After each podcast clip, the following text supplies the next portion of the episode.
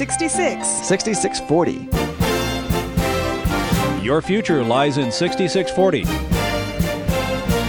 66 books by 40 authors, and yet we now discover it's an integrated message system from outside our time domain. Welcome to 6640, the ministry outreach of Koinonia House and Koinonia Institute. Today's Bible teacher is Chuck Missler, connecting the Bible to your life and the world around you. In today's study, Chuck continues his teaching on the book of Job, chapters 2 through 5.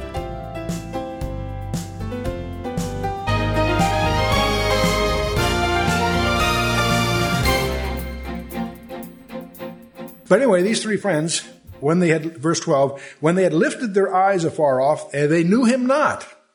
In other words, they didn't recognize Job at first.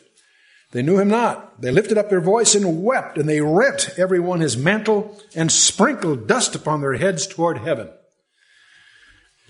These are all classic ways to express grief and despair. They wailed, emotional shock. They wept in sorrow. They tore their robes. It's very Jewish to tear your robes when, when you're in, in brokenheartedness. And they threw dust over their heads towards heaven uh, as, as a way of expressing deep grief and their helplessness. And uh, so they handle the situation like a funeral. Job is almost there. In fact, wishes he was in a funeral before we're through. Verse 13. So they sat down with him upon the ground. How long? Seven days and nights. Wow. Seven days and seven nights. And they, none spoke a word unto him, for they saw that his grief was very great. That's actually pretty sensitive.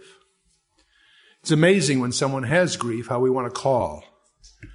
Yeah, I can remember when my dad died.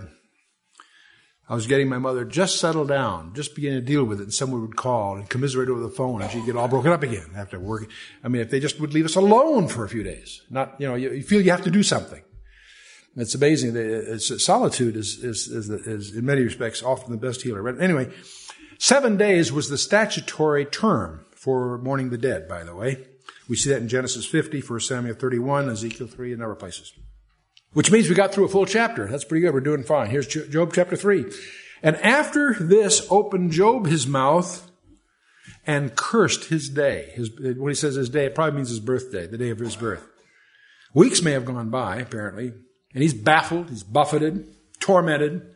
Job longs for death.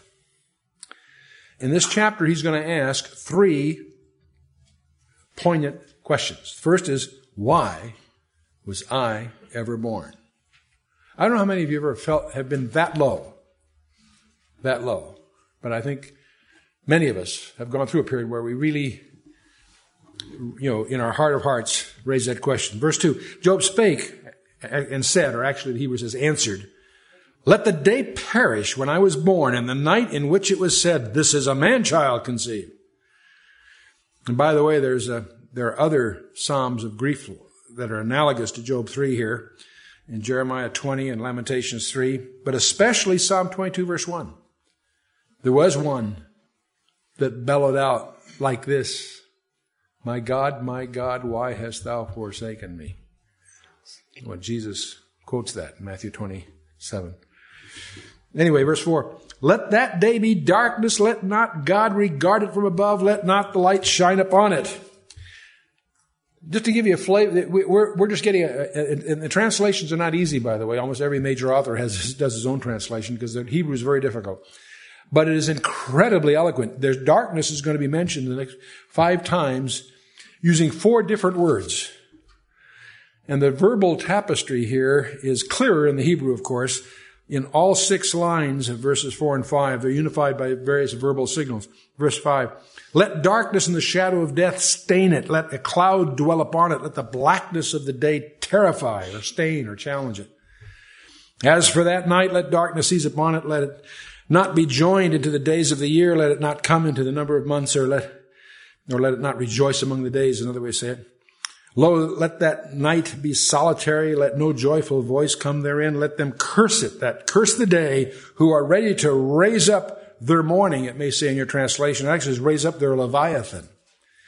The word Leviathan is mentioned in five passages in the scripture.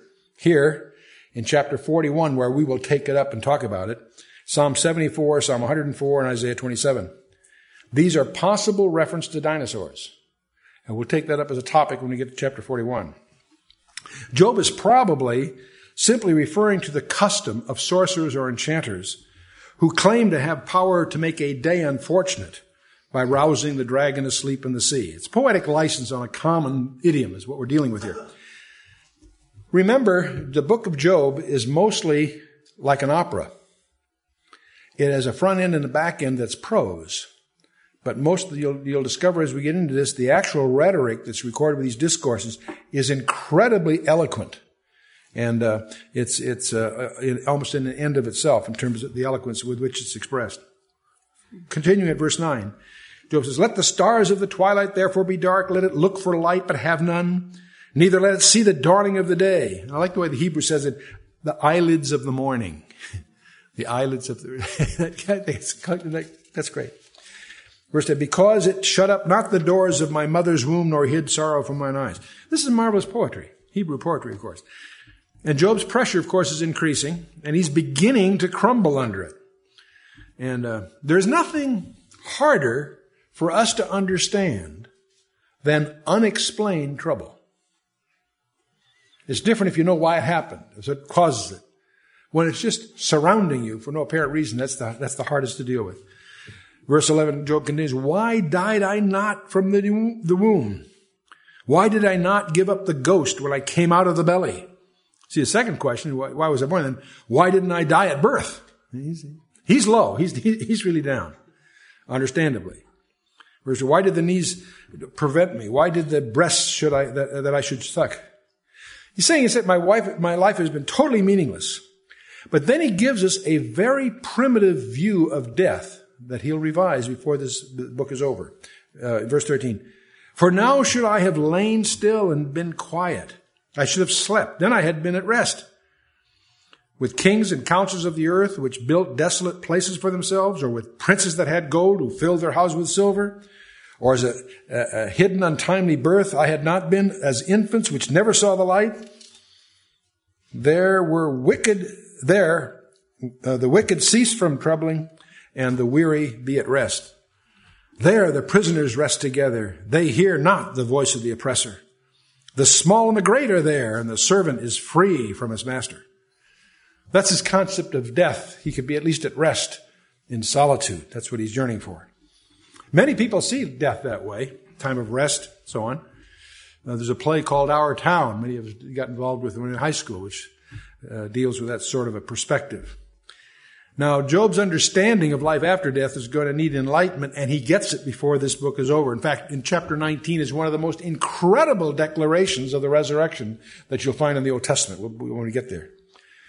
In fact, this may be one of the reasons this suffering comes into his life, because it really sharpens his understanding of what life is really all about. His view of death, Job's view of death, will be very different by the end of the book. Well, now we get to Job's third question is, why can't I die now? So, you know, why was I born? Why didn't I die at birth? Why can't I die now? He's, re- he is, he's really down. That's what he boils down to. Verse 20, wherefore is light given to him that is in misery and life unto the bitter in the soul, which long for death, but it cometh not, and dig for it more than for hid treasures. Suicide is never contemplated here. Death must be, must be God's gift. And for Job now, this is the only possible um, evidence of God's goodness. If you just take me out of here. That's Job's mindset. That's his attitude. Doesn't mean he's going to kill, kill himself. That's not, that's not in view here.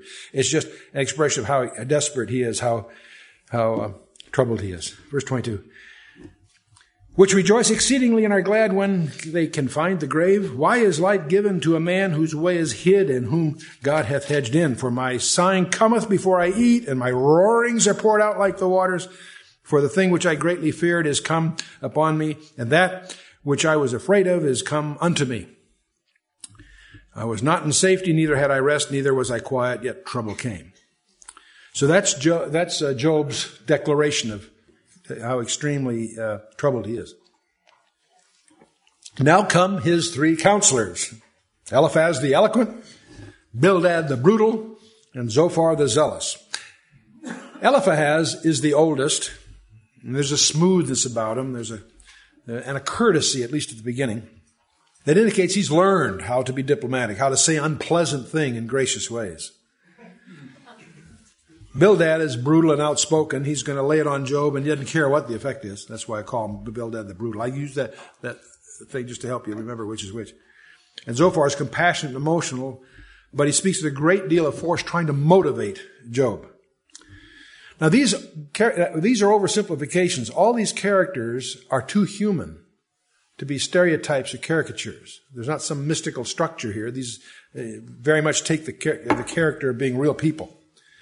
But our own philosophies will be echoed in their arguments. And there are at least 18 speeches on this, what I'll call a wisdom school on a dunghill. Because there they are, they're going to have this eloquent philosophical discussion. There's going to be 10 different speeches by Job, three by Eliphaz, three by Bildad, and two by Zophar. And it's not quite that simple, but that's just to give you a rough perspective that you can break it down a few other, other ways. What's going to make these discussions so provocative is it's hard to find any proposition in the book which is not, in some sense, correct. Taken in isolation. This is going to be a marvelous example of things that are really true in general, but not here. How important it's going to teach us how important it is to apply it to the, uh, to the right fact situation. There's not going to be any meeting of the mind in this clash of words that we're going to encounter. Job is not arguing a point. He's trying to understand his experience. There's a big difference. Big difference. He's dreadfully in earnest, and yet he's also very transparently honest. Job acquits himself quite well here. His friends will talk about God, but Job talks to God. And uh, this makes him the only authentic theologian in the bunch. He tells God exactly how he feels and just what he thinks. And there can't be any prayers better than that. So Job's on track, even though as desperate as he is and so forth.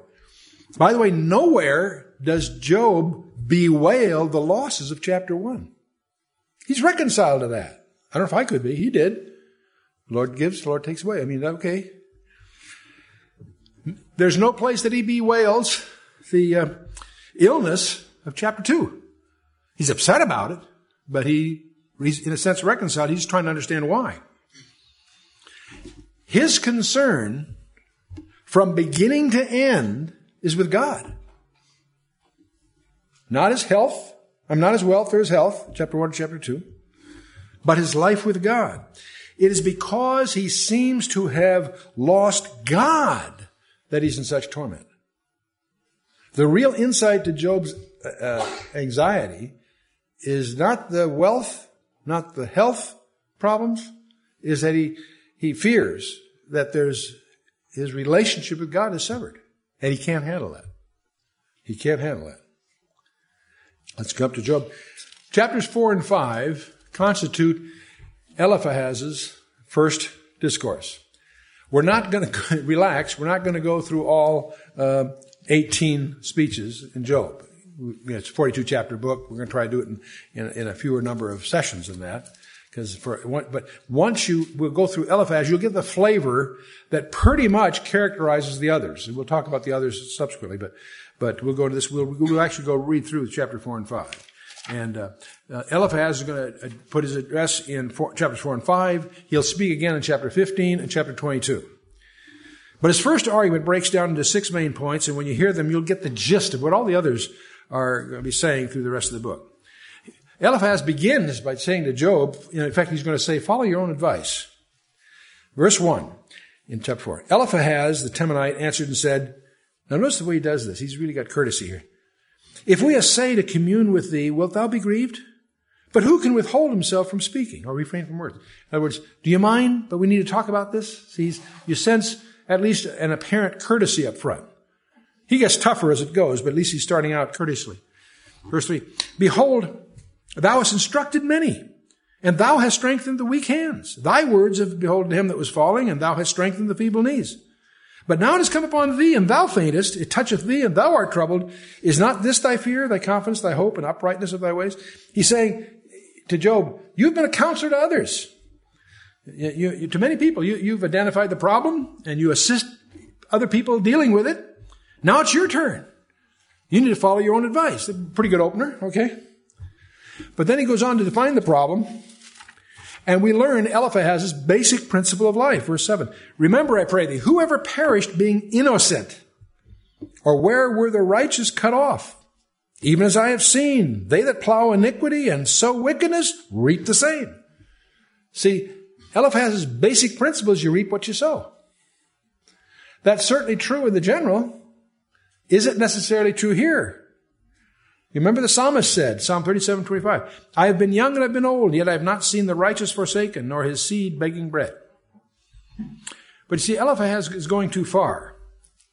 Uh, that's one thing in an abstract principle. It's quite another to apply it to Job's case. Eliphaz deserves the retort by Job. Job should have said something like, You haven't seen much. He's relying, Eliphaz is relying on his own experience to generalize. Verse 9. By the blast, Eliphaz continues, by the blast of God they perish, and by the breath of his nostrils, they are consumed. The roaring of the lion, the voice of the fierce lion, the teeth of the young lions are broken, the old lion perisheth for lack of prey, and the stout lion's whelps are scattered abroad. well, what Eliphaz's argument lacks in substance, he makes up for with rhetoric. there are no fewer than five different words for lion in that verse. This is incredibly eloquent Hebrew that's going on here. Eliphaz uses a pride of lions or a family of lions to describe the, the natural strength of human beings. And it, it appears strong, but in God's judging hand, it's broken. See, the argument is that the righteous are never punished and only the unrighteous suffer. That's base, Eliphaz's basic premise. And in fact, he says, where did you ever see an innocent man uh, perish? Where did you ever see an unrighteous man succeed? Is, is what's he, the question he's begging. And of course, uh, he, he concludes that Job's problem is caused by his own sin. Something he's hiding, something he isn't admitting. He said, in other words, Job, if you'll admit what's wrong with the sin, then everything's going to be all right. Well, that's a principle that needs to be re-examined. You remember in John 9, Jesus said, you know, they, or they asked Jesus, the disciples, the blind, who sinned, this man or his parents? Remember? Well, it was in this case for, this, for the glory of God. But remember Moses in Midian? He was 40, 40 uh, years in Midian, married to Yvonne De Carlo all those years, you know and uh, David in his hideout from Saul. Both Jeremiah and Joseph were in a pit. Did they deserve to be? Uh, Daniel was in the lion's den. Did, did he deserve to be? Was he there because he did something wrong? Hardly. He was there because he did something right. Paul was in prison more than once. Was it because he did something wrong? Was it sin that put him in that kind of a situation? Here's Job in the city dump, same situation. All the heroes of Hebrews 11, we go through what some people call the Hall of Faith. All, all those people, with all the sawed in half and all, all those different things going on. What? Because they were wrong. It's because they were right. So there's, it's not that simple. And of course, the ultimate example is Jesus. Jesus was the innocent one to suffer for all of us. Anyway, Eliphaz goes on to tell, uh, tell Job that if he will fear God and confess his sins, everything's going to be all right. Eliphaz apparently recognized that relying on his own experiences, it makes him a little vulnerable. So now he's going to fall back on a claim of divine revelation. I have a prophecy. No, sir. Okay. Uh, it's going to be very similar to what happens to Balaam in Numbers uh, 24, but let's move on here. He's going to break down his message in two parts. And first, he, he, he's going to refer to a night vision that came to him. This is going to get kind of spooky here. So hang on, verse 12 to 15 is, is, is, is pretty spooky. Verse 12. Eliphaz, speaking to Job, Now a thing was secretly brought to me, and mine ear received a little thereof. In other words, by stealth in the Hebrew. In thoughts from the visions of the night, when deep sleep falleth on men, fear came upon me, and trembling, which made all my bones to shake. Then a spirit passed before my face, and the hair of my flesh stood up. The word here is ruach, which also can mean wind, but it's very strange. It's usually in the feminine. Here it is used with masculine verbs. His stood, his appearance, so forth. Uh, it's, it, it's clear that what's intended to, to, communicate is the Spirit of God, not just wind. By the way, the same thing happens in the Greek in Th- Second Thessalonians with the restrainer. It's a neuter, and yet it's used in a, in a masculine way, and so forth. It's a hint that it's the Holy Spirit. But anyway, uh, that's what he's intending to communicate here. Verse 16, it stood still, and I could not discern the form thereof. An image was before mine eyes, and there was silence, and I heard a voice saying, in fact, it says, I heard a still small voice. Verse 17, shall mortal man be more just than God? Shall a man be more pure than his maker? Now, this banality, if you will, makes uh, Eliphaz sound pretentious. And it's really quite unfair. Job hasn't questioned the ways of God. He hasn't claimed to be better than God. All he's done is proclaim his misery. But Eliphaz has taken this, you know, the, in that direction. Verse 18. Behold, he put no trust in his servants and his angels he charged with folly. How much less in them that dwell in houses of clay whose foundations in the dust which are crushed before the moth. They are destroyed from morning to evening. They perish forever without regarding it. They actually destroyed it. It's beaten in pieces, whatever he says. But anyway, doth not their excellency which is in them go away? They die even without wisdom. This whole argument is based on the fact that infinite justice rules the universe. You can't argue with that. God is holy and pure. pure. So, and what chance would a man uh, who's to have to stand before him and claim to be uh, sinless? This is good theology, it would seem. Even Socrates understood this when he declared, perhaps deity can forgive sins, but I don't see how. That's a profound insight into the justice of God. And we're going to see before the end of this book that this was a, a, problem that Job himself was indeed facing. He did not understand his own heart, and so he so confesses at the end. But the problem with Eliphaz's argument is that he sees God only as a God of justice. See, God is a God of justice. What he's saying is true, but it's only part of the story. Only part of the fact. How often we come to an erroneous judgment, even in human affairs, when we only have half the facts. And uh, Eliphaz sees nothing of God's love, compassion, or forgiveness. He has no grasp of discipline or training from the Father's hand. It's a whole different concept. See, because he's got an unbalanced theology, that his truth becomes false in its application. You can take something that's true and misapply it, is the point. How, how we need to understand that. See, this is why many people will take partial truths and end up in error. Charles Spurgeon uh, spoke about preachers who went about with a theological revolver in their ecclesiastical trousers. Eliphaz continues to argue that uh, trouble comes only from, from sin.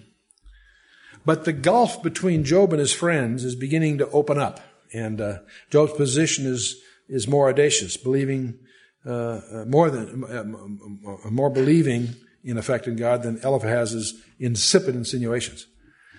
And he's, he's not going to be reminded, uh, excuse me, he's not going to be silenced by reminders that it is not for a puny man to question the ways of Almighty. Job's questions may be unanswerable, but he will ask them and he will insist upon his right to ask them before it's over. Let's get through chapter 5, verse 1. Eliphaz continues, Call now, if there be any that will answer thee, and to which of the saints wilt thou turn? For wrath killeth the foolish man, and envy slayeth the silly one. See, that's what he's saying. In effect, uh, that's really what's wrong. You're vexed and, and jealous, and that's why you have trouble. Verse 3, Eliphaz says, I have seen the foolish taking root, but suddenly I cursed his habitation. His children are far from safety, and they are crushed in the gate. Neither is there any to deliver them. Now, this is a nasty blow by Eliphaz. This is a hidden reference to the calamity that took place in chapter 1 when the roof fell down and killed all of Job's ten children, seven sons and three daughters. Eliphaz is suggesting that these things, such things can only happen when uh, there's something wrong in Job's life. He's blaming Job for the killing of his children. You can imagine that Job's having a, getting a bellyful of the comfort he's getting from Eliphaz. Huh? Verse 5. Continue. Whose harvest the hungry eateth up and taketh it even out of thorns, and the robber swalloweth up their substance, and Although affliction cometh not forth of the dust, neither doth trouble spring out of the ground. Yet man is born into trouble as the sparks fly upward. Uh, or the, uh, uh, the Hebrews are the sons of burning coal lift up the sky. Have you ever seen a fire? You've seen the sparks go up. Well, that's, he's saying that the, that uh, uh, man is born to trouble just as the sparks fly upward. And trouble comes from sin, and if you've got trouble, sin has to be the reason. Stop and think. Do you see the logical error there? Trouble comes from sin. So if you have trouble, sin has to be the reason. You see the logical error? See? Trouble comes from sin, but trouble can come from lots of other places too. Follow me? So in fact, you may have trouble. Doesn't sin could be one of the possibilities? There are others. But that's the logical, see, this is one of the more conspicuous logical fallacies here. Now, the next section, Eliphaz is going to make the point that there's no playing games with God because God knows too much. He's got all the facts. That's basically it here. So what he's going to say is true, he's just misapplying it. Verse 8. Eliphaz says, I would seek unto God, and unto God would I commit my cause, which doeth great things and unsearchable, marvelous things without number. Who giveth rain upon the earth and sendeth waters upon the fields to set upon high those that be low, and that those that mourn should be exalted to safety. He disappointeth the devices of the crafty so that their hands cannot perform their enterprise. He taketh the wise in their own craftiness, and the counsel of, his, of the froward is carried headlong. They meet with darkness in the daytime and grope in the noonday as the night. And he saveth the poor from the sword and from the mouth and from the hand of the mighty, so the poor hath hope, and iniquity stoppeth her mouth. This is one of the most beautiful creedal hymns in the Bible. It simply says God is in control and that he's so clever and wise that you cannot deceive him. Just give up and, and get it out into the open, and God will bless you. That's sort of the thrust of Eliphaz's argument here. You've been listening to 6640, the ministry outreach of Koinonia House and Koinonia Institute. Today's Bible teacher was Chuck Missler, teaching through the book of Job. For a complete listing of resources available, please visit khouse.org. You can also call us on 1 800 K House 1. To learn more about Koinonia Institute, visit koinoniainstitute.org. Thank you for listening to 6640 and for your continued prayerful support of this ministry. Until next time, as we continue this series, may God bless you with the knowledge of His Son, Jesus Christ, as you study His Word.